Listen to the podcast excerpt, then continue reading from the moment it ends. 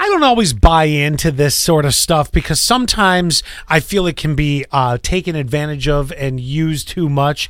But I want to talk to you for just a quick second about me time.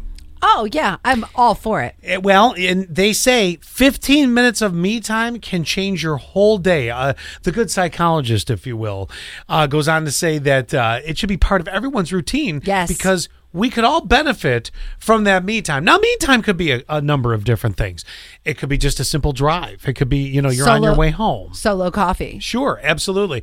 They say carve out 15 minutes, make the time for it, uh, and it will make the rest of your to do list for the day easier to get through. That's a big one. Try new activities. I don't know. That gives me anxiety. Yeah, but once you try it, oh, I heard a good quote on Peloton this morning. You don't. There's her me time. you don't have to. Is that me time even though there's other people doing it and you know there are? it's me time. Well, I mean, it's, I, it's just her in her house. I get a lot of me True, time. but you know there's other people that are on the app. Scott, you don't have to be great to start. You just have to start to be great.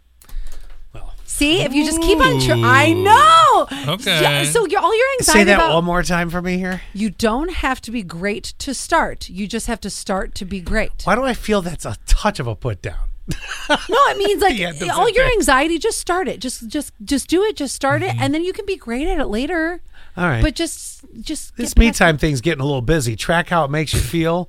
Then you got to. Uh, what, so I got a flow chart now on this thing here. Uh, you, you may need different things at different times. They did okay. know now what? that's true. I will agree with that. I don't know how this is even possible because if I didn't have to wake up at four o'clock in the morning, I wouldn't. Both of my cousins, their wives, wake up at five o'clock in the morning every day to read, like read a book, and work out. Wow. I know. Apparently, sleep is off their list of me time things to do.